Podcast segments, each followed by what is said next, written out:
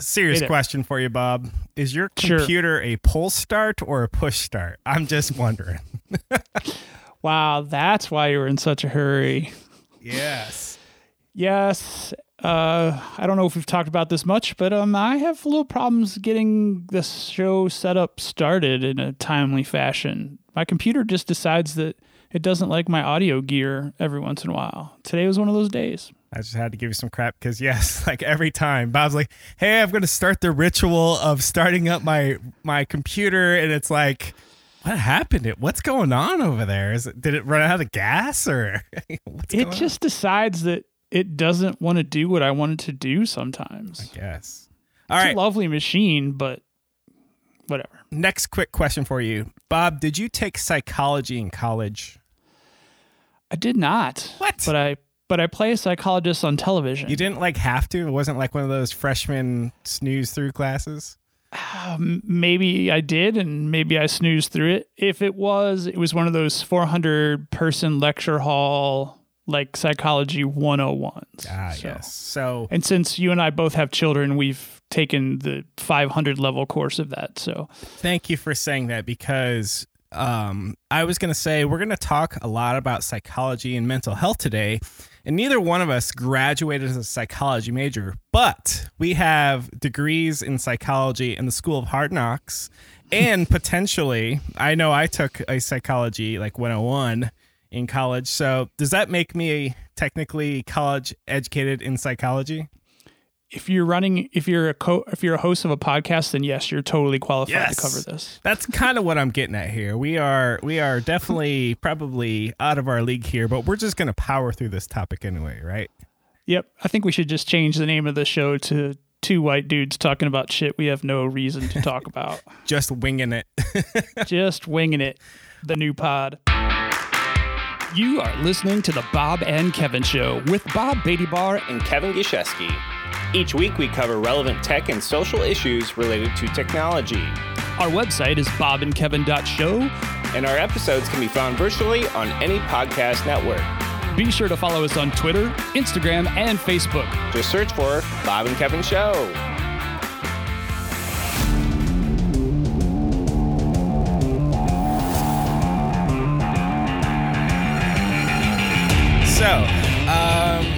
To set the stage for today, um, the genesis of today's pod actually came out of talking to a school teacher um, in December. So, well, Oh, you didn't give me all this background ahead of time. This is interesting. Okay. and I I had tried. She she asked me, "Hey, I heard you do a podcast." Why, yes, yes, I do with my friend Bob. Oh, No, that didn't really happen, yes, did it? Yes, it did. Ooh, nice. And I said, "Well, it's on technology, and first and foremost, it's not safe for work. You're a school teacher. Don't listen to it at work." Okay, you know, disclaimer right there. And then we start talking about how technology has kind of influenced, you know, there are our children, our current children's generation, even you know, just the last 20 years of children, going all the way back to year 2000, maybe even a little before that.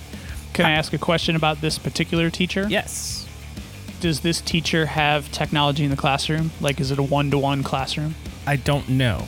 Um, she is, and I, I don't want to mention her name, but she is actually a Right. teacher in Colorado. Oh, very And- cool. Yeah, and uh, so I don't know. Um, I can give you an idea for my kids who are presently in school. They each have a Chromebook, and they can bring it home, and they all So, y- so your kids are in a one to one tech environment. yes, Like yep, every student has a device. yes, so every student if has we're- a device.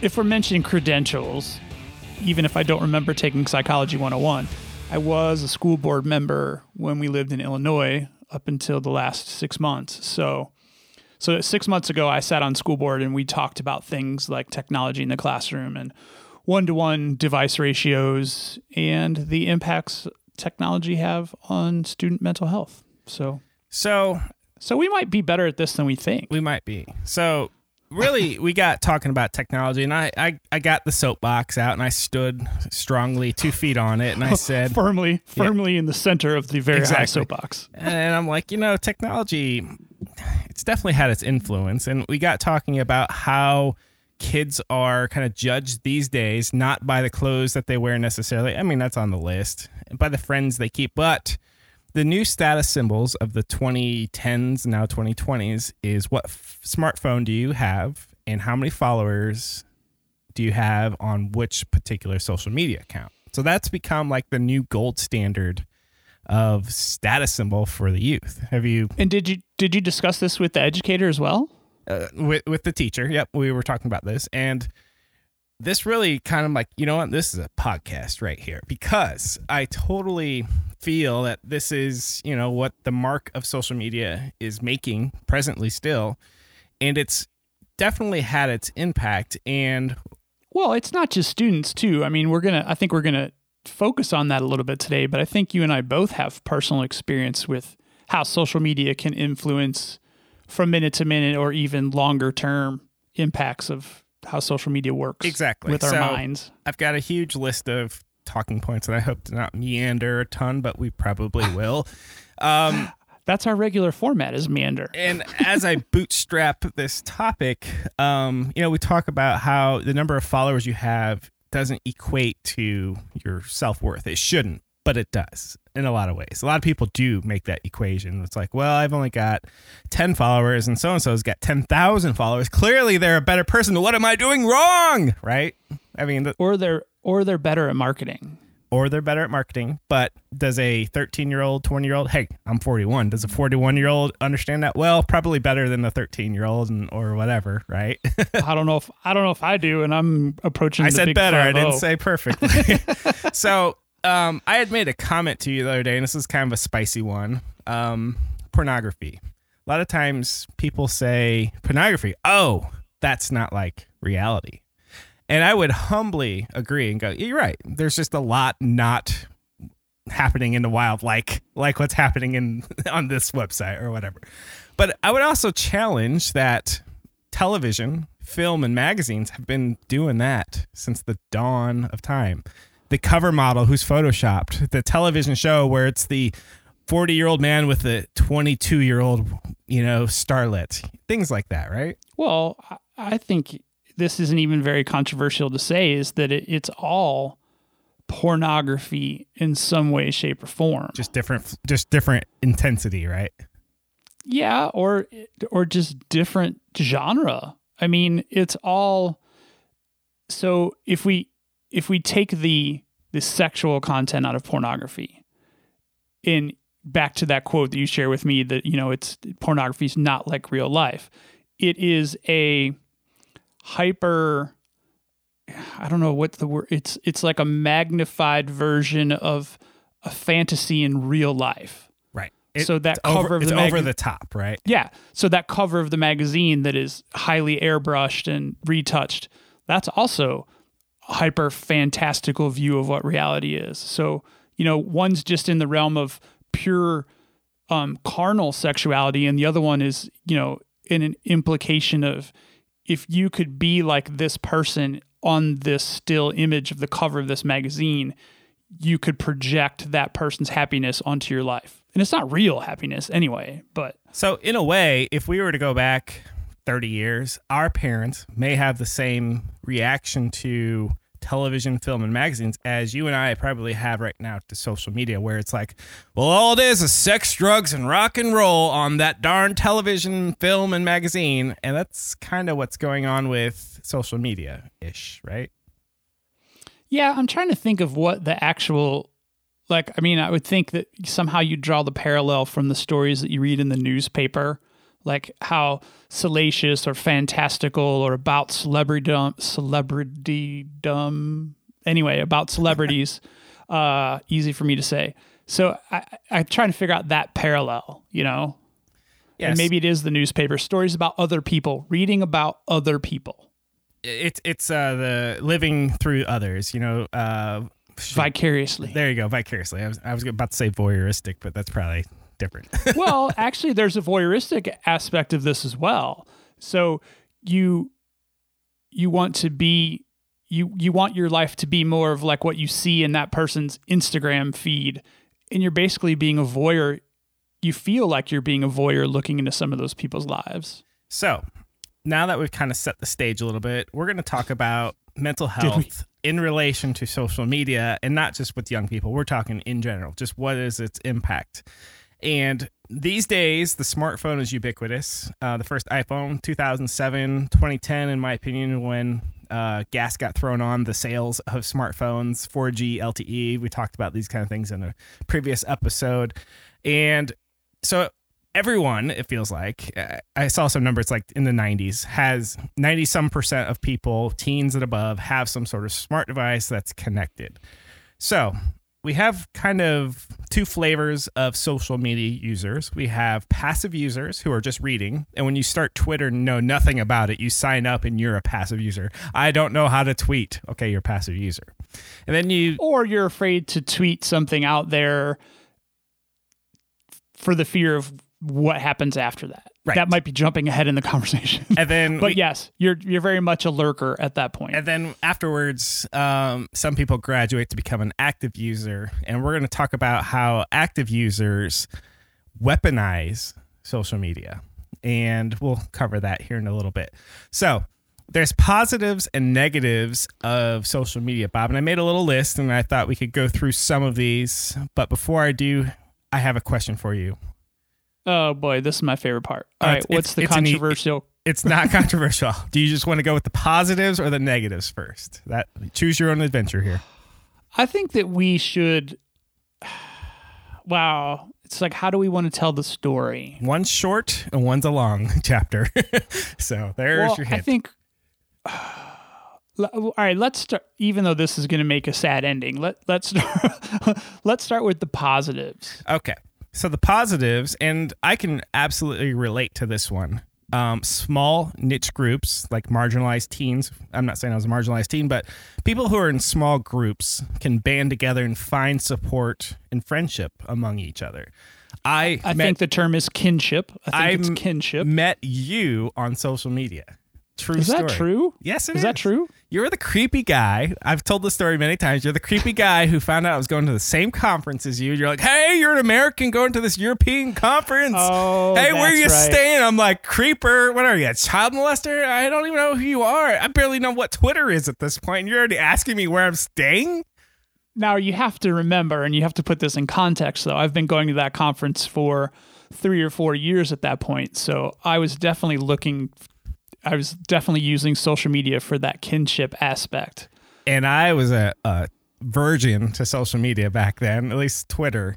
And I'm like, oh my, I mean, seriously, I probably mentioned to my coworkers, hey, man, should we be going to this conference? There's a creeper right here. that was totally you. Is that the one that you went to with Tom? Uh, no, um, it was not. It was a 2013 conference in Okay. Copenhagen. So Yeah, so that was definitely that was my third or fourth one. there you go. So, so that's a good thing. You can meet people and have and start a podcast with somebody six year, four years, however Oh, many yeah. years later, right? A friendship that's almost spanned a decade. Sure. Right. So uh, there's that. Um, it's also a creative outlet, meaning, hey, look what I did. Hey, I made this cool thing. Here it is. And that's really something that the power of social media enables. Hey, I, I am nobody. I have no followers. I made this truly creative thing. Here it is. And then somebody can come along, retweet it, share it, whatever. And suddenly you have a viral tweet and you are you're doing tattoos on your face and you call yourself Post Malone and now you're famous. so, you know, So, but in the timeline of social media timelines, like where did the creator, like I feel like the creator aspect of it is is a relatively late blooming thing. Like somewhere along the line it was it was glorified chat. Social media was glorified chat. Then somehow it became I'm going to take a picture of every single piece of food that I eat for the next 365 days. And then that kind of like exploded into I'm going to let people that I've never met in my entire life into almost every single moment of my life. Where did Yes. but creator I feel Because like I came remember- after that. I remember in the early 2010s where the joke was, is, "Oh, you're on Twitter, so you take a picture of what you're having for lunch," you know, and that was like, like the trope for a while. I don't know when it changed, where it's is what it is today. But, I, I think what Twitter started like 2006 or seven. I don't know that Twitter people knew what Twitter was for either at that time.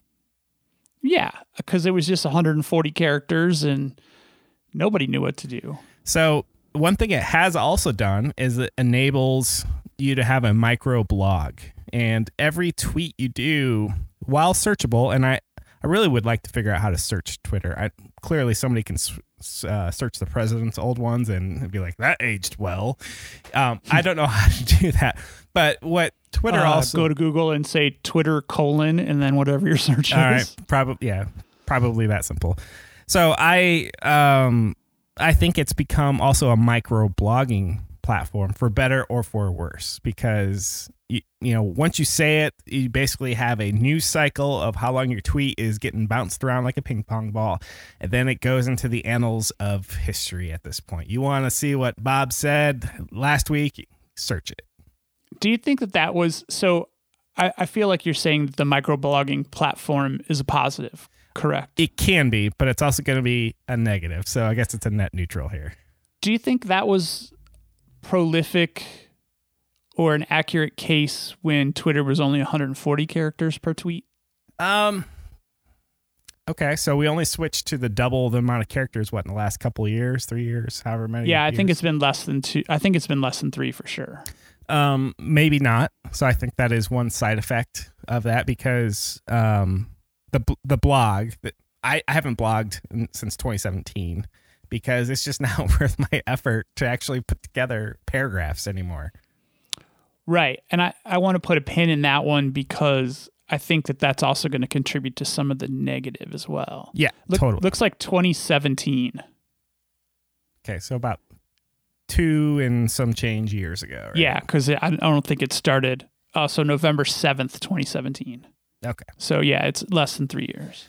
Okay, so we got the creative outlet, uh, microblog, small niche groups, and then marketing. So you can use like Hootsuite and stuff like that and get a reach. Uh, you and I did an experiment with like fifty dollars to try to market our Twitter handle, and that fifty dollars was gone within seconds. It's like going to Vegas. It was pointless. did Um, not move the the needle at all. And all I learned really was there's this hidden dashboard. Well, it's not really hidden. You just got to pay it and do it.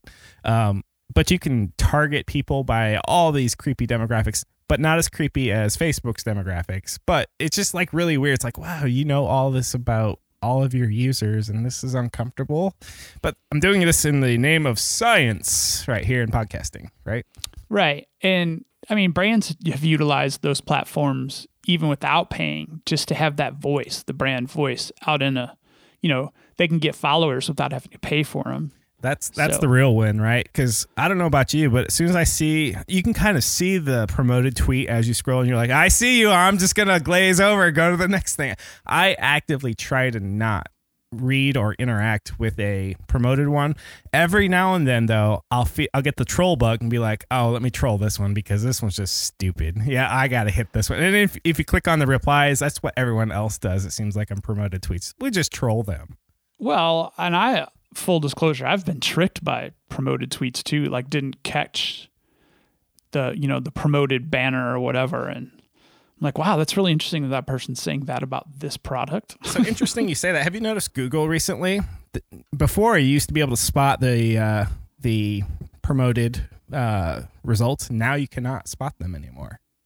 What they- yeah, that's been controversial. Yeah. yeah. So for the lay user, what they've basically done is they took all things that didn't look like a ad, and now they all look like an ad. So you really can't tell which is which. Which, you know, that's their business model and all that. But um, Well, they all look more like search results now, is the problem. it- yeah, they're vanilla. Whatever it is, they're all vanilla. And that's fine, but it's also a kind of an underscore of look, Google is giving you a very tailored result set. This may not be the best result set. So if you open up like a DuckDuckGo, which I've started using, it's definitely not as good in terms of all the little features that Google has. Like you can do like temperature conversion, you can do unit conversions, all right there on the Google uh, page. Can't really do that stuff on DuckDuckGo, but it's it's just showing you how much money is actually involved in providing you air quotes information.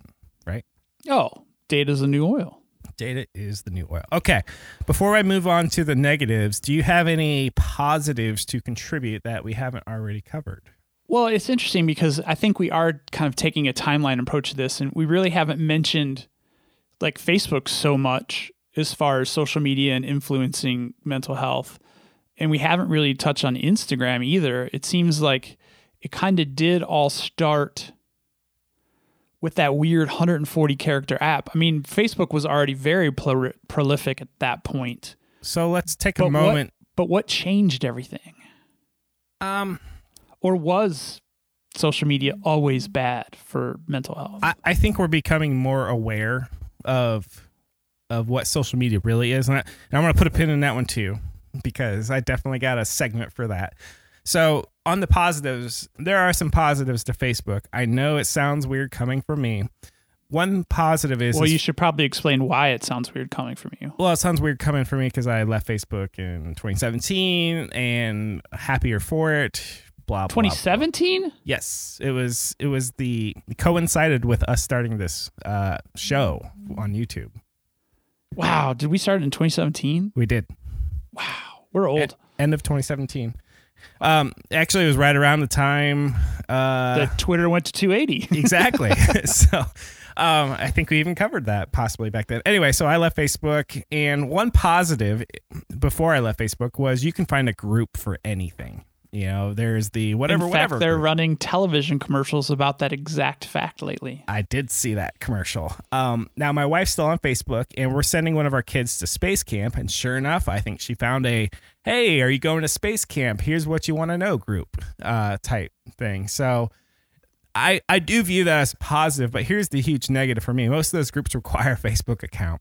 You know, Well, yeah, if they're on Facebook. right now i think my church uses facebook and i think you can make it public. You just can't join the group but you can read through like announcements and, and stuff like that publicly. Uh, Can ca- you actually read anything on Facebook without logging in? you can. You can set things to public. So remember back speaking of timeline early 2012 2013 they started flirting with having you can follow bob on facebook and it really never took off and but they also had this you know controversial things where oops we accidentally made that public and it was supposed to be private all these people you know all Right. your account and so there is a way to make things public. So if you were to visit some people's profiles and they have public things, you can see their images and whatnot.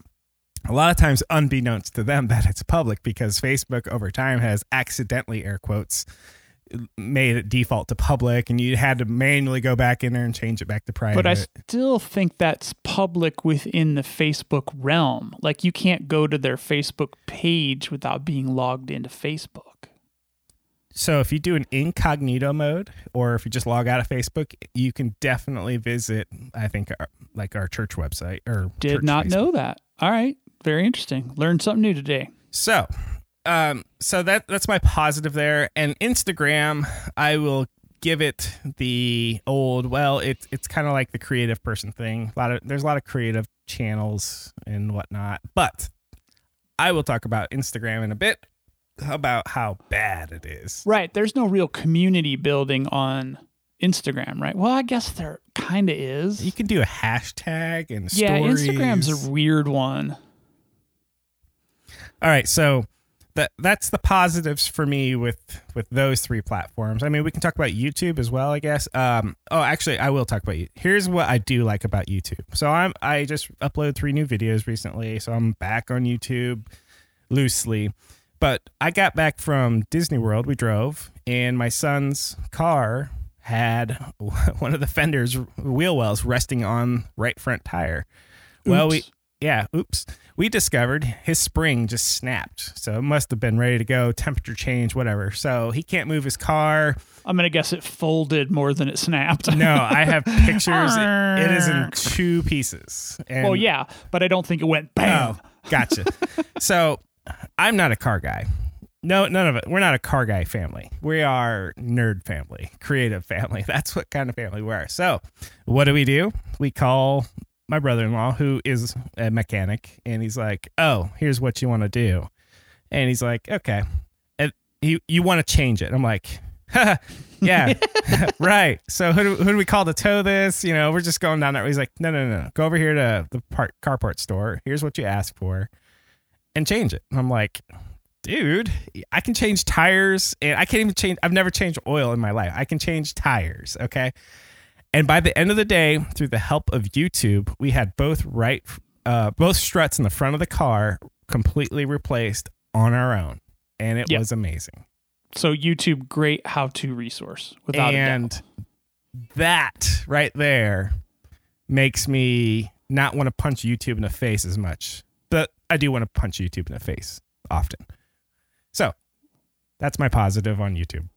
Yeah, I would tend to agree with that one for sure. Uh, it's a great how-to resource, and I guess if you're looking for entertainment from content creators, that could possibly be a plus as well.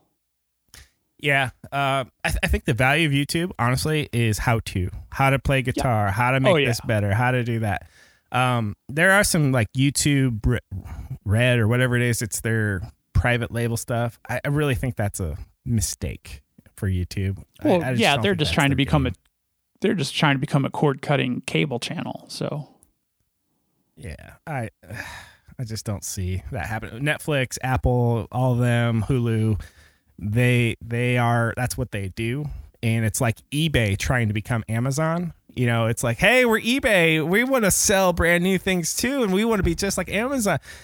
Yeah, we all see what you're trying to do there. Just just stick to the auctions, guys. Just stick to the auctions. Amazon be Amazon. It's just like if Amazon were to start doing auctions, which maybe one day they would, but sometimes these these uh, companies just stay in their lane. Do what you do, just, just stay in your lane. okay, uh, ready to move on to the not so good of social media. Yeah, because I mean, there's really, I mean, so you got building community, how to um, sharing art, potentially. Yeah, I mean, that's pretty much those are the Marketing, you know, just general. yeah. You could use as a marketing tool, sure. All right. So the negative, and this list is quite extensive. So number one, social media. Uh, I, I've read a lot of stories. I'm just going to throw out random numbers. Uh, you can, I'm sure you can back this up uh, online if you want to do the searches. But social media increases the amount of anxiety and depression in people in general. And the ways that it happens is if we look at an But Instagram. not, but not all people, right? no, It it just has the potential to increase that in some people. Right. Um, but a significant amount of people are more likely triggered, if you will, uh, because of social media to be depressed or anxious. And the way that manifests, uh, first and foremost, would be fear of missing out, FOMO. Hey, look at look at so and so's feed. Look at so and so's number of followers. Look at so and so's uh, whatever. I'm just sitting here at my house or wherever it is that I am currently existing, and the fun is not where I'm at. So there's that fear of missing out. Make sense? It does, but this is one of those things that I have a really hard time wrapping my head around because now when I'm sure we're going to get into the bullying part of things and that is kind of like obvious, but like this fear of missing out it's you know, it's funny cuz you know, it, it this is a this is a you problem, not a we problem kind of thing Right? and I, it, that sounds cold and weirdly applied, but it, it's like if you are f- having that fear of missing out, I, I just I don't come across many channels or even like influencers or any like you know where you're made to feel badly. That's correct. This is that's like that. That's not their aim. well, it, it's like those uh, medicines on TV. Hey, this will cure whatever, whatever, but it will also probably kill you. so it's like these unintended consequences here. Um, so the one that I will challenge you with is fear of missing out, which I believe you have experienced, is watching a conference occur without you. Yes. Now I will 100% admit to that, but in the same breath, I will 100% admit that's on me. Like, yes. I wouldn't want the conference I wouldn't want the conference goers to and this is also another interesting aspect because there are people who believe that those people should stop sharing their positive experiences because it's making them feel bad. that's that's exactly where I'm going with this. It's like, wait a second, you're upset that somebody else is having a good time? And the answer right. is yes, though most people would not eh, admit that. They wouldn't go, well, yeah. They'd be like, no, no, no, no. But I think that's the reality of people trapped in their minds going, look, I'm not there. Oh, they're having so much fun without me. Those bastards. You know, I, I just think that happens. Right. And I'm not saying that that impact isn't real. I just, where I struggle personally is how some people can't separate at that point. Like, I feel you've done a commendable job at realizing things aren't making you feel the way you want to feel and you disengage from them. But I feel like there's so many people who do not. Like they're trapped in that cycle. Yeah, full disclosure, there's people in this world that trigger me. And the only way for me to not get triggered is to recognize it and take away the trigger. for lack of a better term, take away the trigger. And um I think we'll talk about mitigation later. Like, how, how do we avoid some of these things in a bit? So let's put a pin right there. So there's FOMO, unless you want to keep going. Well, I just wanted to say, like, what is it about social media that makes it so difficult for us to disengage? Because oh, nope, it's not nope. like you're getting the dopamine hit, you're getting a negative response. Like, why can't you break away okay. from the negative response? Okay. You brought up the word dopamine. So that's that's down my list here of negative. So social media is addictive. And I found this really good article, and we'll, we'll include a link. And I'm going to read from some of it, but it's a dopamine connection. And I quote The desire for a hit of dopamine, coupled with a failure to gain instant gratification, may prompt users to perpetually refresh their social media feeds. What is dangerous about this compulsive use is if gratification is not experienced, users may internalize beliefs that this is due to being unpopular, unfunny. A lack of likes on status may cause negative self-reflection, prompting continual refreshing, etc., etc. So that I so felt, it is a never-ending cycle.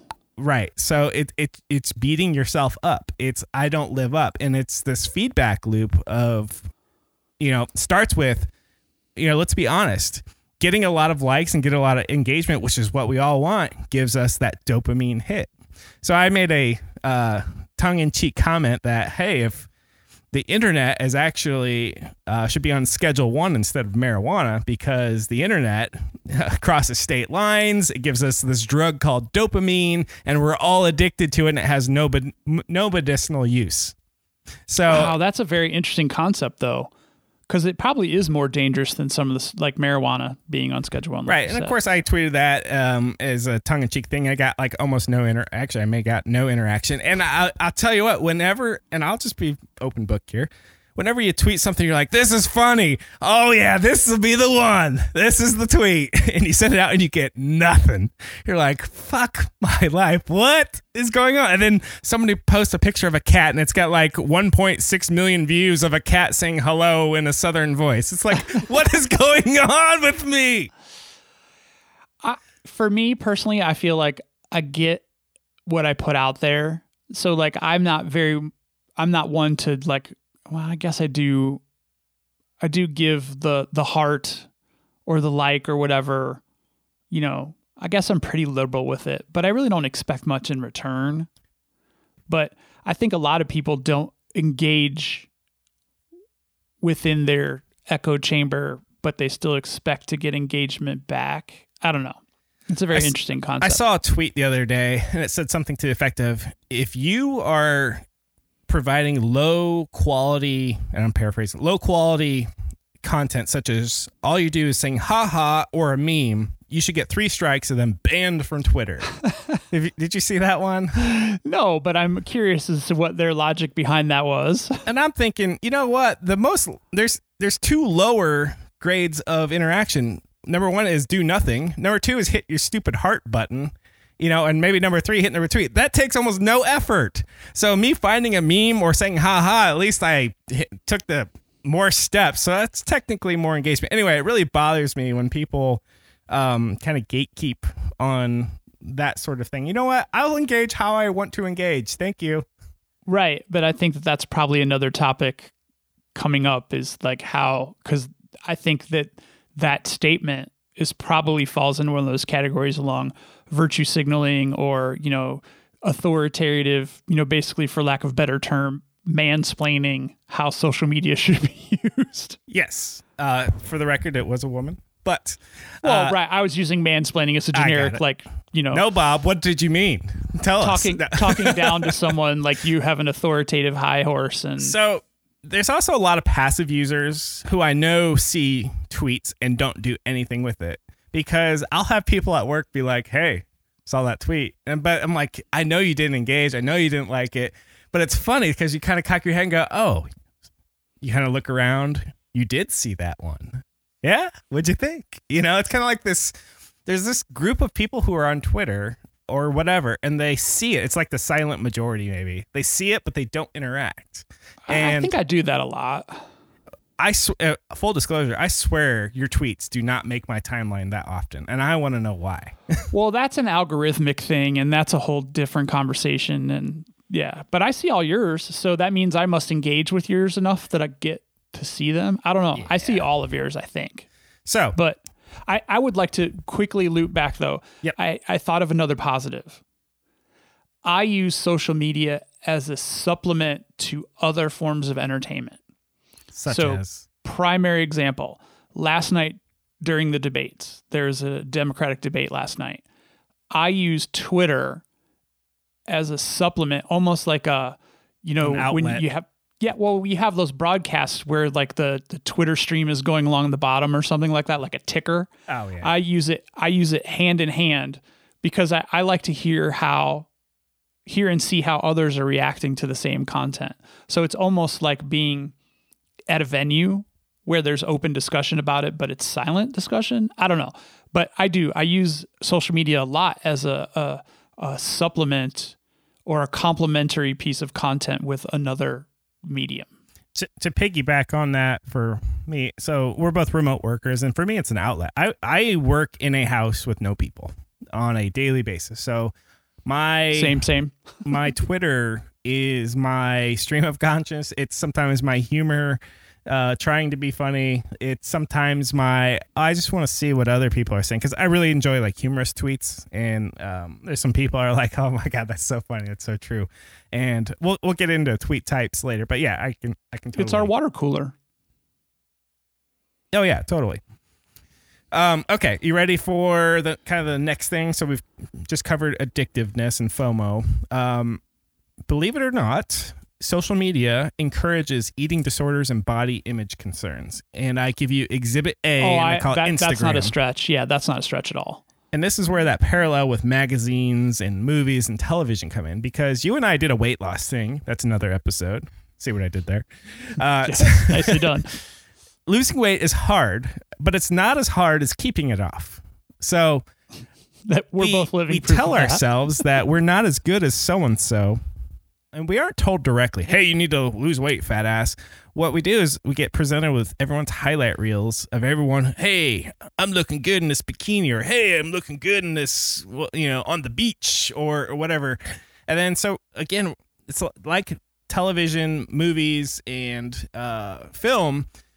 It's like we're being led to live this fake life. Like the show that really bothers me right now is The Bachelor and The Bachelorette because that's not real life, people. You don't have a single man having 20 women throwing themselves at you with with not even your money. You know, it's like it's television studio money getting that limo and this house full of people. It's it's just not reality, but people are watching it and people are just dying to to be a part of this thing and social media helps with it because like you said people interact during the debates while people interact during the bachelor hashtag the bachelor you know and it's just like ah gosh we're living this fake world everyone why Yeah, but then how is how is group watching The Bachelor different than group watching the debates?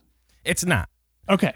what what I'm saying isn't the group watching isn't the problem. The problem is is that we social media is helping us um keep this fallacy that we all need to be young, skinny, good looking at all times, you know, that if if you're fat, you're you're you're worthless and we we shame you and things like that. And I think social media helps in the wrong way. It, it it's doing all this. Right, but I guess the question I keep finding myself answer or asking without an answer is why is it that user A who is maybe sharing their weight loss journey or their fitness journey or their self-improvement journey whether it's whether it's fictional factual or otherwise. If they're sharing that especially some of the ones that share it for own, their own personal accountability so they have a, a digital um, you know digital archive uh, a trail because you and i've talked about this with podcasting too is this is really just kind of like for our grandkids more than anything else i think you actually said that the other day but why is that person documenting their journey in a digital way that's shared publicly i mean if someone else feels shame because of that how is that social media's fault i guess Very good question. Very good point. So it's like trying to balance yourself on a razor blade. You know, I can see, yeah, but well, besides being the ouch, it's very difficult to do. On one hand, if you're the skinny type, you know, then I guess it's you're going to look at the world as going, oh, those, you know, th- that that isn't a problem showing your weight loss history. And if you're the opposite time and you've struggled and and somebody is showing their new plastic surgery or showing their new, you know, wearing a bikini in all their photos, you're right. That's a, that's an internal problem. That's not a problem of the person posting it. But guess what? We reward Bob. We reward the person who's not like you, um, because that person in the bikini is getting all the likes, and you're not. So it's not that that person in the bikini is doing it wrong or anything like that.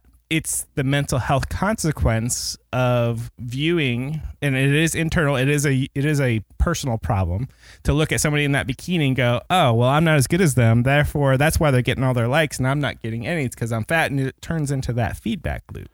Now, does social media amplify the effects? Because we could look around ourselves in the real world, or maybe that's the problem. We're not looking around ourselves in the actual physical world.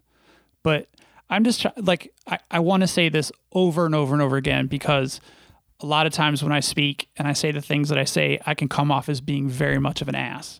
And I know that this is a real thing for for very many people. But I'm trying to figure out through this conversation, like where the like obviously social media is propelling this, but I, I don't understand. I'm trying to wrap my head around how and why. So I I'd I'll try to understand it by this analogy. So I just came back from Disney World. When you're at Disney World, you're surrounded by tons of people. The people who are at Disney World, and think of it same way as people at the airport, you know, where there's lots of people, do not look like a walking Instagram. What they do is they look not like Instagram.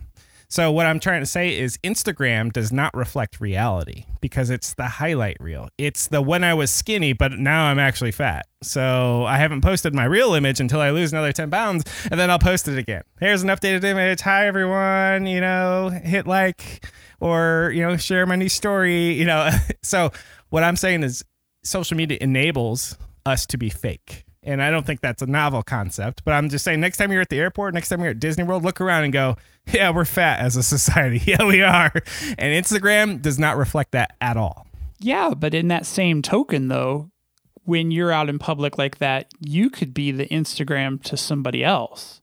Like if you're walking through the park with your family and you're smiling and you're laughing and you're having a good time, and then there's some other family that their child's having a meltdown because they haven't been fed properly today, or it's hot and they're sweaty, or they're just not in shape to be in the park for 10 hours, you know, they might look at you and, you know, have that not FOMO, but almost like disdain because it Yes. looks like in that moment you are living the perfect life. So that's a very good um, point you make, and I think that's that's really the underlying um, disdain that we have for each other on social media. It's like, oh well, this, oh well, that. I don't really like you, so I will find a reason to not like you. Now, for the record, I had plenty of meltdowns from one of my kids at Disney, so um, I'm sure uh, I wasn't lived the that too, Instagram by the way.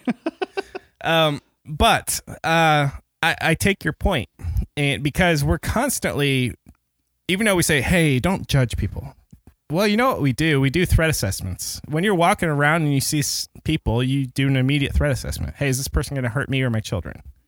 And the other things we also do is go, hmm, is that person, how does that person stack up to me? And I don't, it, I may sound like a horrible person for saying this, but I think everyone kind of kind of looks at a person and just does a quick evaluation. What no, what that's, that that's yields, exactly what I'm trying to get to for sure. Is that measurement? Why do we have we started measuring ourselves against each other more because of social media, or have we actually always been doing that? Oh, we've definitely always been doing that. And to your point, I think social media amplifies it because it's it's hyper filtered. It's like enriching uranium that's gone through the centrifuge. It's now highly enriched. So we have highly enriched Instagram highlight reels where it's just like, wait a second. You didn't look like that last week. When's this picture from? But, you know, I know that because I know you personally. However, to somebody who doesn't know somebody, you know the last 30 pictures they posted they look amazing well yeah that was from five years ago or you know it, it's all been curated well i think the always on aspect of it too because if you're only let, let's say that we've always been terrible people and we always have been measuring ourselves against others there's several hours in the day without electronics and social media where you're just not out in public to measure yourself against everyone now that doesn't say you aren't doing it yeah in the quiet sadness of your room, but at least you're not looking, you know, historically we weren't looking at 24/7 365 feeds of everyone's highlight reel. Uh agreed. And no uh, uh so I I agree with what you're saying, but er, there's no buts. I agree with what you're saying and I think from the minute humanity was put on this earth, we are constantly evaluating ourselves against each other. We either say, Yes, I don't want to be like that person. Yes, I want to be like that person. Yes, I'm doing better than that person. No, I'm not doing as great as that person. It's just something I think our psychology does. And that's where it comes back to the um, balancing on the the razor. You're either liking that person or not liking that person, but you can flip flop between the two, and rarely do you enter this equilibrium and I, I know it's PC to say, well, don't judge people, but we totally judge people um, based on our experience and threat assessments and things like that. We, as humans, I think we actively have to suppress that primal instinct because I, I really feel it's a primal instinct to judge yourself for somebody. It, you know, if you've ever been in a fight, Bob. Uh, sure. Okay. so what a fight will tell you is a fight both or flight. Competitive, it, both competitive and not competitive. There you go. Oh, duh, martial arts. So, so, but I'm talking a street fight. Have you ever been in a street fight? I've been in a non-competitive fight. Yes. Okay, there you go. It's natural to have a fight or flight. And what determines that isn't the factory pattern in C sharp if you're a programmer. What determines that is a primal instinct to go, I've evaluated the situation. Go. But I don't think your evaluation happens only in a fight situation. I think it just happens as part of a natural scanning my environment as I walk, as I, I'm evaluating my current area, my situation, for better or for worse. We are constantly evaluating threats and statuses, um, you know, we do it with uh, dating. Hey, that person would be a good mate. No, that person would not be a good mate for me, and here's why. Um, things like that. I think there's a lot of subliminal things there. Right, and I'm just saying that I I'm in agreeing that social media because it's ubiquitous and always accessible via our portable devices that we don't get that mental break that yeah, we should from the constant evaluating. So it amplifies. Okay, moving on. So the next thing uh, that social media can do is cause sleep problems. Um, and that's really kind of a snowball effect of the anxiety that you may have gotten, the FOMO that you may have gotten, but it creates sleep problems. Um, have you ever had sleep problems with social media, Bob? Mm, see, I'm going to I'm kind of like the anti pattern to a lot of this conversation. So I, I believe um, you. but uh, I think some of that. So you've got the the cascading from the depression, which is going to cause sleep problems. Um, but then there's also the blue light aspect of the devices too, right? Yes. Um, f- speaking of which, do you ever get phantom vibrations? I used to a lot more than I do now because since I've been working from home from so long, I don't keep my phone on my person.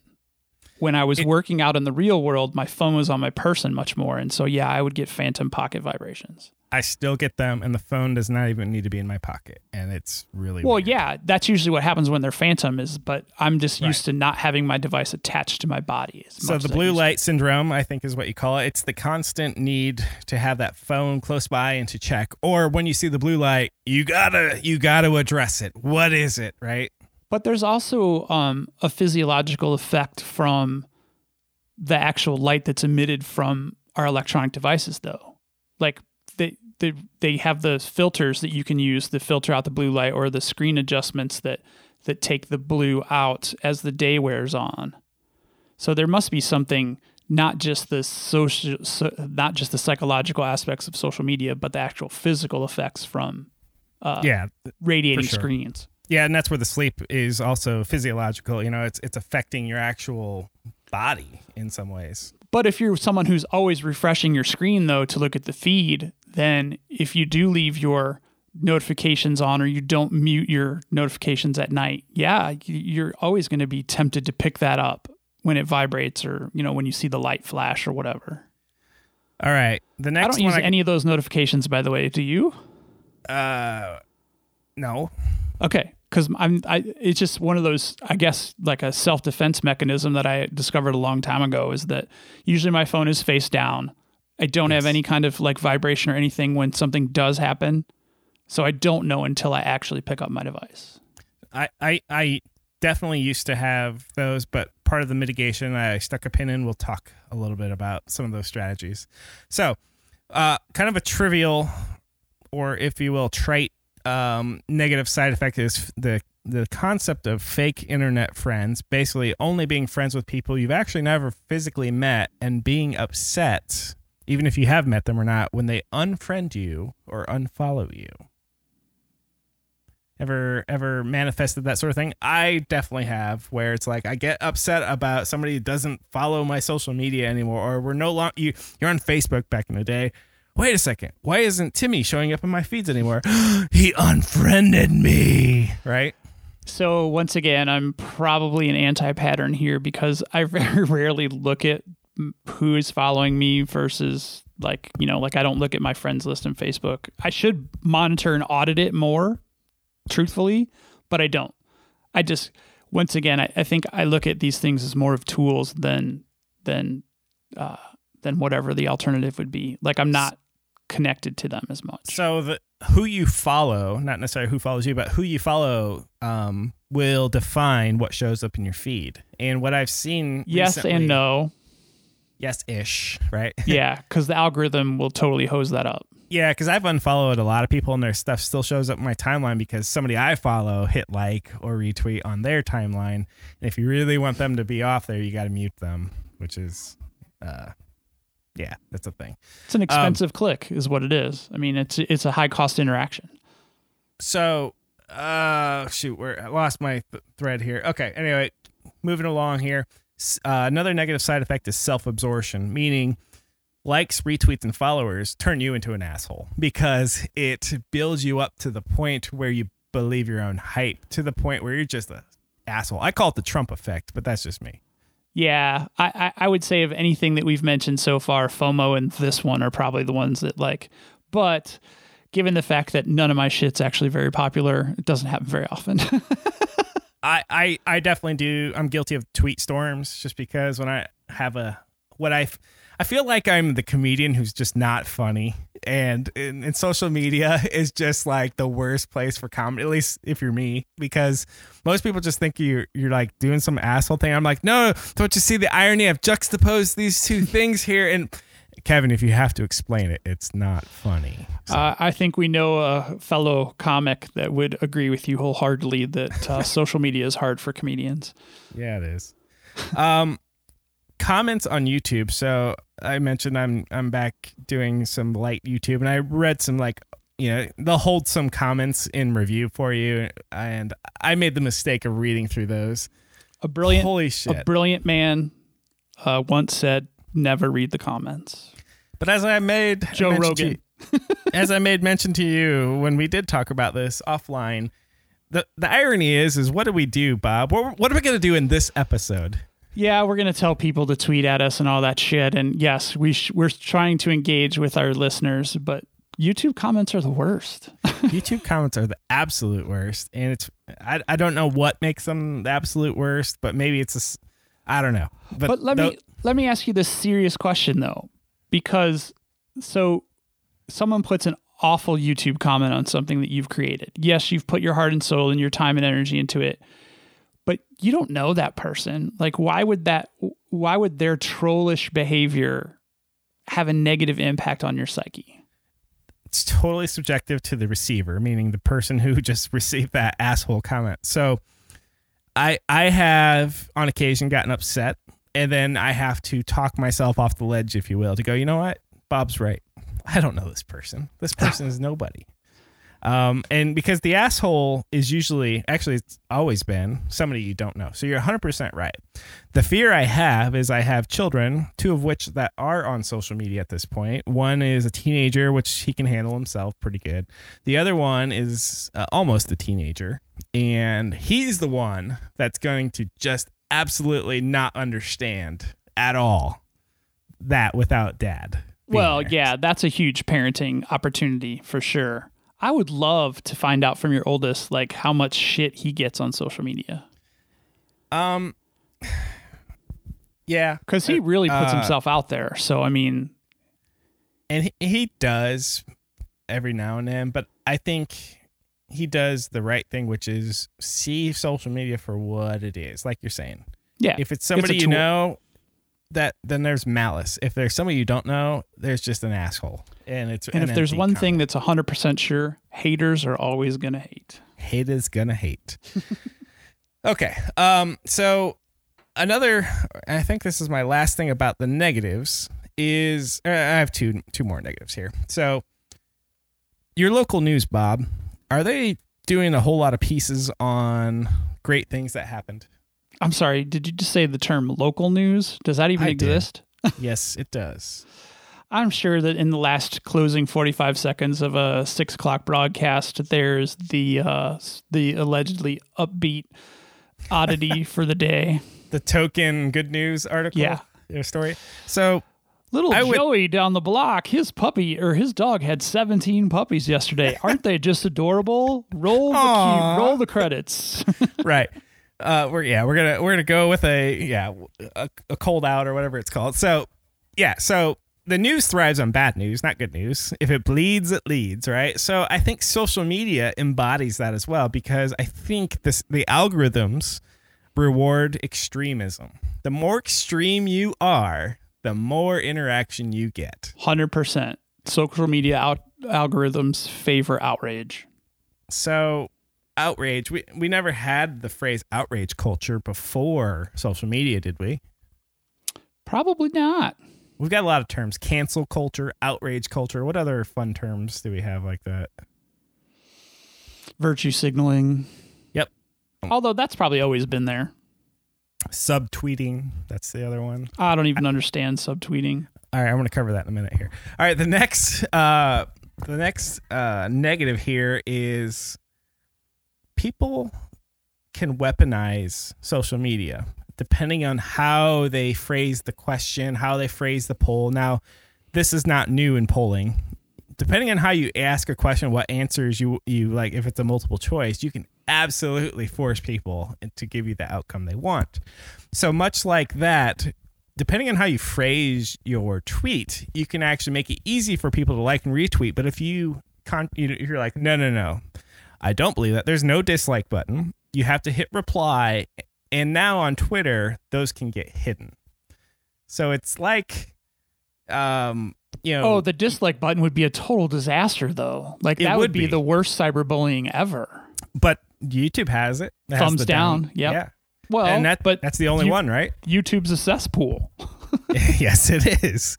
So, but I, I feel like you can leverage the idea that you can only be positive or no interaction to your favor by by forming your tweet that if you get low interaction or a lot of likes, you can move your thought along as opposed to people who want to contradict you really don't have any tools to do so. Right. When you said weaponized, though, I thought you were going to use the example of someone who has a lot of followers and then tells or encourages the followers to go Twitter, like, do your thing. Yep, do your thing exactly. Ah, God, I hate those tweets. Um, okay, so I'm gonna move into specifically on Twitter, and we can we can see if this applies to the other platforms. And I realize this is gonna be a longer episode than Bob is comfortable with, but I digress. So. I, I made a list of the t- different types of way people can use social media with alternate intentions, if you will. Um, Meaning, I'm intrigued. meaning, if I were to write a straw man tweet, Bob, do you understand what I'm getting at? Uh, no, Okay, so a straw man I'm is a an, ar- simple. I'm a simple man. an argument that is a straw man argument is easily defeated by the person asking the question. Meaning, Well, well, that's every argument that's ever posted on Twitter. It's not, but but here, here's an example. So and so, you know, if I have to listen to one more person say I can't do X Y Z, I'm gonna blah blah blah, and then they get a bunch of uh, likes and retweets. But if you s- sit there and ask yourself, well, how can you contradict that argument? You can't, and also you can't actually prove that the situation actually occurred, that somebody wronged you. So it's a very common tweet type that you can basically just create a crisis that didn't exist, easily defeat it, and come out looking like you are virtuous.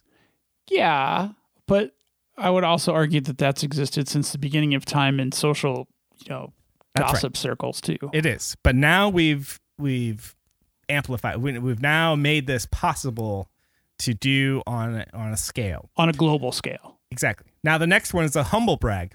Bob, are you familiar with the humble brag? Oh yeah. I saw one today and I don't follow her anymore, but somebody liked it and it showed up in my timeline. I'm about to speak before 3,000 people today. I don't know, you know, if that's a good thing or not. And it's just like, wait a second.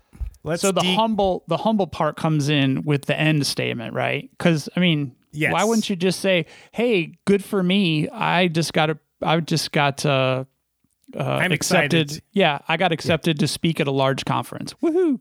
So to do a to pull off a humble brag, you have to basically um, make it sound like you're humble. But what you got to do is you got to insert something that makes you sound like you're doing well. Like, hey, I'm speaking in front of three thousand people. That's really my message. The message is, is I want everyone to know how how amazing of things that I'm doing. But we'll back it off and we'll wrap it in being humble by saying, I don't know if I can do this. The slides are hard, or whatnot. So Yeah, that's probably how I know that I'm an ass because I would never like. I mean, I'm pretty good at self deprecation. Don't get me wrong, but when something good happens to me, I'm like, "Fuck yeah, I earned that." So that that is the humble brag. Uh, now the next one is the sycophant. Are you familiar with the term sycophant? it's usually negative. Uh, Well, it's it's a pejorative, so it's I- not meant to be a compliment to somebody if you call it a sycophant. right.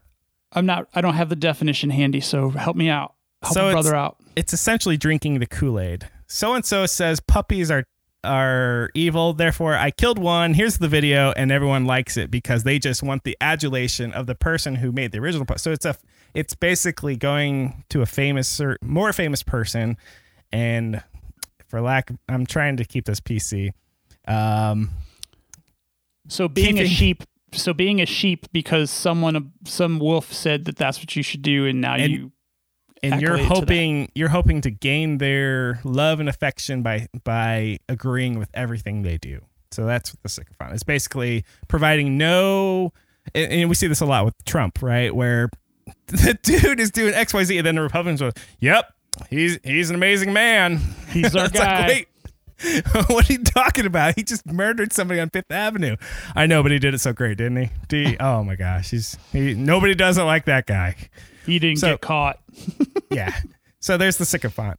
Uh, there's the question, and this one's this. So the previous three annoy the shit out of me: the straw man, the humble brag, and the sycophant.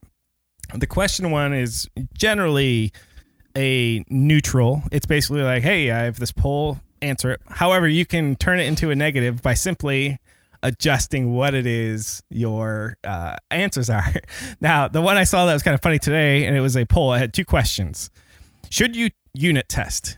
The first answer was yes. The second answer was see results. you couldn't say no. Right, right, funny. right, right. I've seen that technique. I think that's more humor than anything else. Yeah. But it's also So a subtle way to say that my belief is correct, that you should Yes. always unit test. And if you think differently, go F yourself. So, so now you're starting to see the pattern here when you can kind of categorize tweets when they say one thing but they totally mean another. And as a society, I asked the other day, are, are we are we smart enough to know what the true intentions of these tweets are? And I really don't think we are. I really don't. And I'm just as susceptible. I'm not like, well, yeah, I can spot these coming a mile away. I, not all the time, can I? But I really don't think the layperson, especially on like a Facebook or whatnot, I don't think they understand what is actually the psychology of these messaging in uh, 240 characters. Well, someone's always going to lead and someone's always going to follow. And I don't necessarily like. So if someone is, you know, the question one, especially, uh, who cares again? If I'm going to engage with that, then for my entertainment value or because I feel like I'm contributing to some greater conversation, I don't, if, if the guys, or if the person tweeting it, their original intention was just to be a total jag, that that's neither hither nor thither, I guess. Well, what me. I'm trying to what I'm trying to paint an overall picture here in this podcast is is we live in a fake world where nothing is what it seems and social media is that vehicle and it's actually very taxing on the mind to be able to sort through all of these things to be able to push off these primal feelings of why do I feel like I'm missing out? I shouldn't. Why do I feel like I don't like that person? They're clearly having fun. The problem is with me. Why why do I have this problem? And you'll see those tweets often. You shouldn't hate so and so because they're having fun. And in of itself, that message is correct, but it's also virtue signaling, which is next on my list. Bob, what is the virtue signal? Virtue signaling is basically when you put something out there in whether you do it or not, which the hypocrisy part is when you're not doing it, but you're really just putting it out there so people believe that you are, whether it's true or not.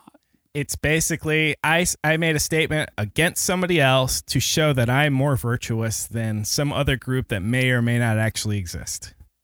It just Well, and you could actually, I mean, it could just be like, you know, all of us should volunteer at least five hours a week at the dog shelter, but that person doesn't volunteer. probably doesn't shelter. do any volunteering whatsoever. That's a virtue signal. All right. So there's that one. Uh, there's also the TIL and the TFW. Are you familiar with those two acronyms on Twitter? Nope. Today I learned and that feeling when. And those are usually pretty benign. Oh, Um, till I learned. What was today or? TIL is today I learned. Today I learned. Oh, like I was this many days old. I was today's days old when, yeah. Oh, well, today I learned is like, hey, instead of typing out today I learned that um, I'm I could do this in Visual Studio, I'll just put TIL. So that's just an acronym sh- to shorten those because we got 240 characters. So real estate, right? And then the next one is TFW, which is that feeling when it's usually uh, got an emoji or a meme after it. And both of those are typically pretty benign. You, you don't get people twisting those, but there's those. two. Well, but that could be like, you know, that, you know, people making that post to try to build themselves up, but then in reality, it actually f- helps to tear someone else down. You know, Oh, yeah. that, that about feeling when something super awesome happens to me, too bad it didn't happen to you kind of thing. Right. Yep. And that could be one of those uh, virtue signals or humble brags. So like today, that feeling when you get to drive that new Tesla Roadster. It's like, Right. uh, yeah, I guess you're better than all of us. Thanks, because you're you're yeah. I mean, even though that person's just like, hey, I'm just happy I'm driving a Tesla Roadster. You know, I tweeted that I was at the SpaceX thing. You know, so somebody's probably like, oh, Kevin thinks he's cool, right? Because he's he's he's at Kennedy Space Center right now. I'm like, no, this is just cool. So it's all about perspective. Right. That's where it gets totally dicey. And that, once again, I think that, you know, not to sound like an asshole, but that's where it's a you problem, not a we problem. Well, most of all this is you problems because you know there is groupthink, and I didn't really put that on my list. Groupthink where we're it's more like the sycophants. Well, but yeah, that's anyway. more like the Twitter do your thing. Uh, the next one I'm a thousand percent guilty of. It's the cynic tweet. You know, it's I'm like the biggest cynic on Twitter. That's like my shtick. You know, um, I try to make them humorous, but they usually just come off as being, "Yeah, Kevin, you just hate everything. You probably hate peanut butter and jelly too, Kevin. We get it. You know, so whatever. I actually like PB and J. Just for the record. Um, all right, so there's the cynic, there's the praise. So this one seems fairly um benign so it's hey good job whatever but i had an interaction with someone and i i said it in tweet thread i'm like wait a second you just weaponize kindness because it's like i'd like to thank x y and z knowing full well that they didn't thank a b and c who were on the other side of this argument so it's like wait a second Well, but that could also be a virtue signal. That could also be a sycophant. That could be. I mean, there's all it, that crosses all kinds of different ones. Exactly. So uh, there's that. Um, so to go with the cynic one, there's the optimist and pessimistic tweet. There's definitely people who are the eternal optimists in their tweeting, and there are people the eternal pessimists in their tweeting. Uh, and then there's the people who uh, try to be pragmatic in their tweets. And uh, again, uh, I don't want to sound like I don't do any of these. I'm not virtue signaling on this podcast. I have done every single one of these, just to be clear. so um, I'm that. sure I've unintentionally done many of them too, but I will virtue signal here to say that I just like I'm the guy who I could live happily on a fake movie set until I needed to take a shit. You know what What I does mean? that even mean? I have no idea what that, that means. That means that I can I can happily live with all these terrible things on social media until I need something from it that it can't give me. Like there's no real plumbing on a fake movie set, but my uh-huh. gosh, it looks so great. It's so perfect.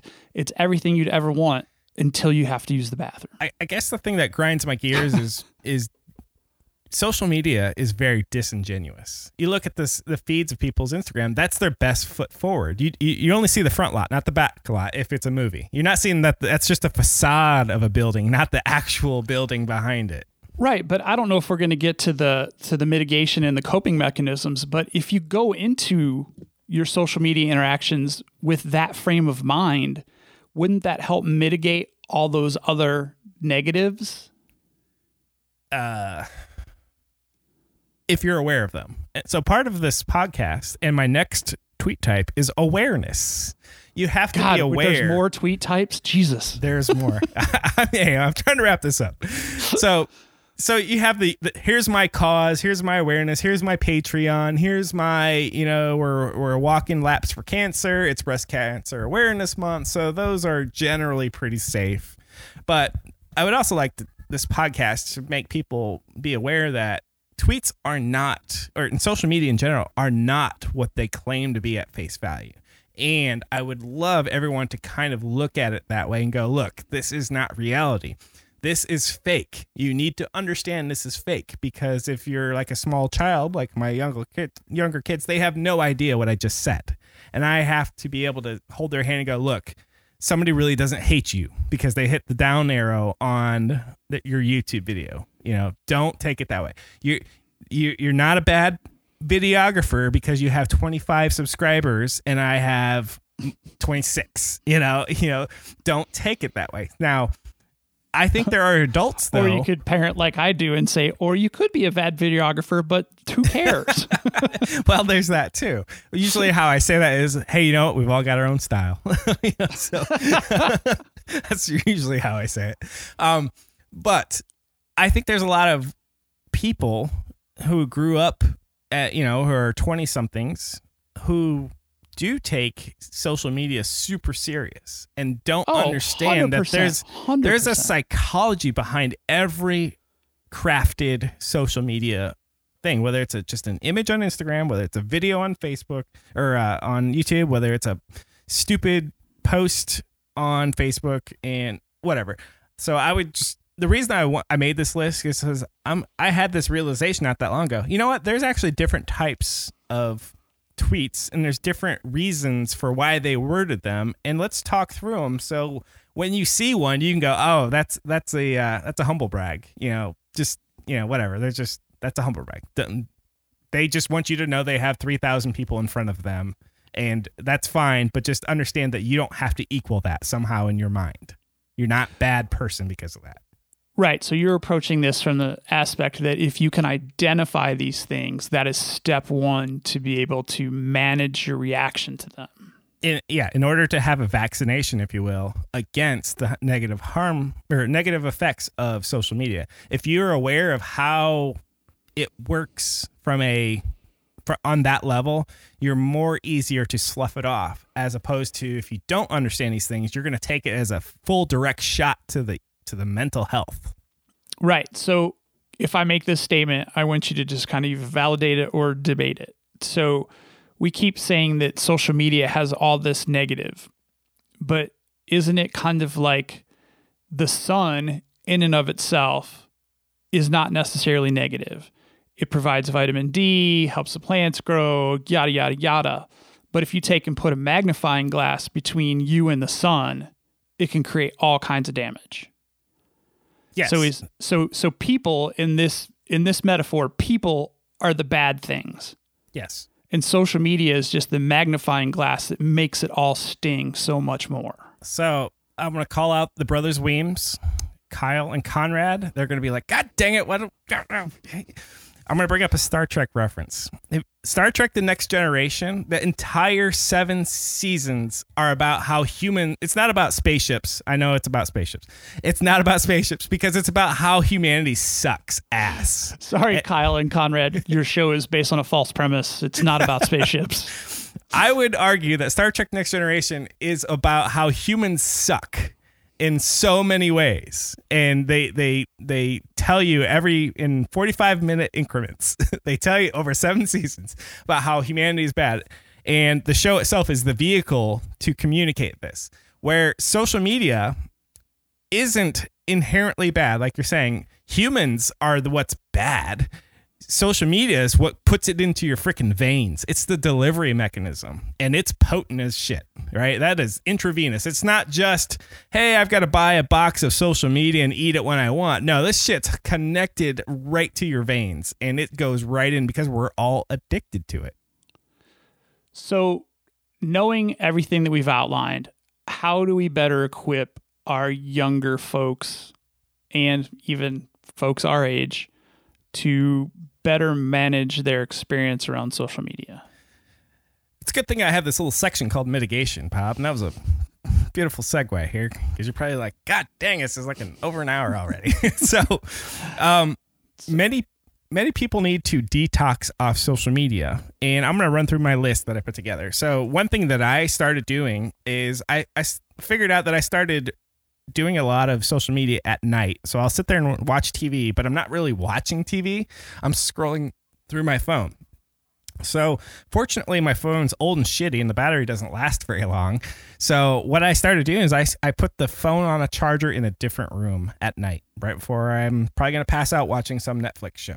So, that's one way I separate myself physically from social media. Do you ever do similar things? All the time. And would you say it's effective? Oh yeah, but I'm like the typical like I can quit anytime I want addict. So I can quit. I don't have a problem. That's everybody else. that's right. I can quit anytime I want. Um, so the next thing that I've done is I've removed the app icon from my phone desktop. Now you can do that on Android. I don't know that you can do that on iPhone. Just Oh yeah, you can. okay. So you don't have to have because I'm thinking of my iPad where if you want the icon off the desktop, you're uninstalling it. Oh well, yeah. I mean, it's really not an expensive click to reinstall it. I mean, my wife Well- man- manages her social media exactly that way. She will uninstall apps. Well, so if I'm if I really get like okay, I need to detox, I will uninstall. But there's there's kind of a halfway house there on Android. You can just hide the icon, and then you have to go through the searching of the apps to actually pull it up. So that's the current drug I'm on right now. Uh, is where I, I actually have to go find the app.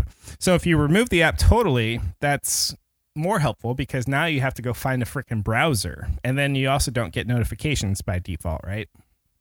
Well, yeah, if it's uninstalled, it's off. So that's another good way. And then we already mentioned this uh, disabling notifications altogether is good because the blue light syndrome. is that a the- real thing? Well, the notification syndrome, that's the whole dopamine thing. The blue thing that I was referring to was the negative impact of blue light on your sleep, like the actual light. Oh. that's the light. I thought you meant the blue flashy light. Like I got No. a notification. No, no, no, no. I meant the blue light that screens give us. Oh man. But, Okay, um, well, But yeah, I mean, the biggest thing is just, I, I think the biggest fix is just not having the, the first thing you mentioned. Just don't have your device near you when you want alone, quiet time. well, and to be honest, I've been yelled at quite often by my wife. Kevin, put the phone down. It's dinner time, and you know I feel bad when she has to say something. So that's a problem. There's an ongoing discussion in our family that the perception is is that I'm always connected. That's the perception. But the reality is there are many times where I'm the only one that's not on my device. so ah.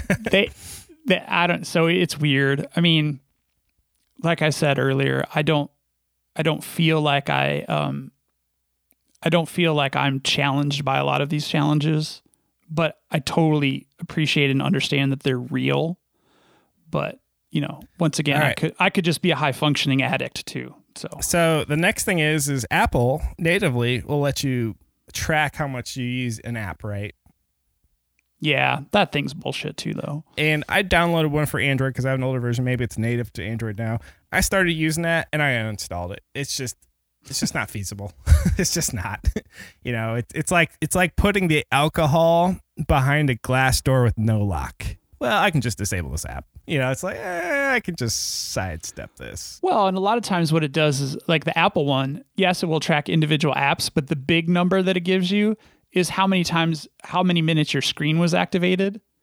And 100% honesty, I find myself looking at my weather app way more than I look at all the other apps that I have. So that still counts as negative screen time, you know? So, Uh, I don't know what the phenomena is, but every now and then, actually not every now, regularly, I'll need to open a browser and go to my go-to site. Hey, is there anything on my go-to site that's changed? And oftentimes that's like a CNN or the local news. I, I mean, they're all right in my browser history and they're readily accessible. Do you ever do that? Nah. I mean, I I don't really use the browser on my phone that much at all. So Wow. Okay, that's fair. Well, no, right. but I, I go direct to the apps. I mean, trust me, it's just as bad. I just don't. The browser's not one of my tools on my phone. It really All right. isn't. So, uh, last one I got here is do real world things. Meaning, I mean, I play guitar on Amen. Sundays. Amen.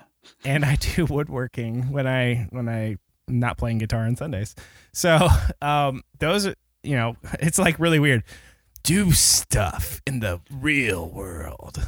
But I think that that's a huge challenge for our young people for sure because they might feel like they're busy all the time, but in reality, they do have tons of idle time.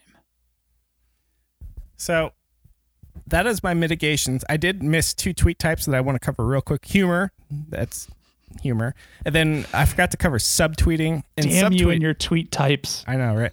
Subtweeting for the lay listener means subliminal tweeting. I didn't know that until not that long ago. And what subtweeting is is basically what I used to call vague tweets. And a vague tweet to me was you mention something, but you don't mention their name. And it's almost worse than directly mentioning someone because a vague tweet means everyone internalizes your tweet as being, oh, does he mean me? You're so vain. I bet, Bet you think this tweet is about you. don't you, don't you? Uh, you could buy our album, yes. Uh, download anyway. it on SoundCloud. All right, Bob. That's probably a record. Uh, Subtweeting is the worst type of tweeting ever. It happens on all social media platforms too. It, and it's just like, what the heck are you talking about? yeah, I, it is. I almost feel it's better to name names than to not name names because at least the person who's going to get pissed off is one person as Well- opposed to everyone. It's super annoying and super cowardly. It's just basically like digitally talking under your breath. It's like, yeah, you're a total asshole. What'd you say? Who's a total asshole? Me? oh, well, what'd I do, man? No, no, no, it wasn't you. And I you just I just subtweeted IRL in real life. acronym hell. All right, Bob. What do we forget? Uh, we forgot to solve the problem, but I think we did give some. Uh, uh, hopefully, we gave some. I don't know. They're not really thoughtful. They're kind of like duh. But a lot of times when we're in the fight, we forget about those easy kind of ex- escape routes. So hopefully, just the discussion of being able how to identify some of this stuff, giving it a name, recommending some thoughts on how you can mitigate. Uh, and, you know, maybe we actually did do something with this episode. I don't know. Yeah. Wow. Only time will tell. So for me, yeah, it's it's all about recognizing we live in a fake world like we've always lived in with as you know kids with movies, television, and and uh, music, where it's that's not reality. Um, but now it's much more accessible. This fake reality.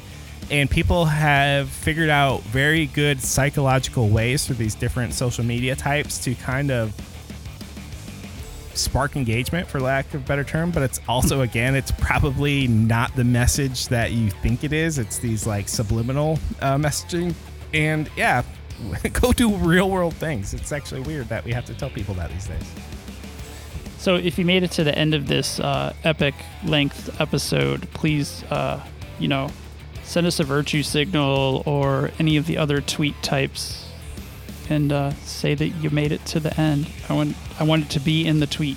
We made it to the end. Anything else? it doesn't count Or doesn't count. Um, you can always uh, try to hit us up for a sticker. Um, I've got a huge pile sitting in front of me because our engagement, even though we want it, we don't get it. And even if we do get it, maybe we won't read it. No, we will. We will totally read it. Just don't email us because I can't remember the last time I checked the email. Yeah, don't email us. Direct message us on the Twitters, right? Yeah. Um, and I have a special surprise coming soon too. I'll, I'll share it when I get it. Well, that's a tease. It is a tease.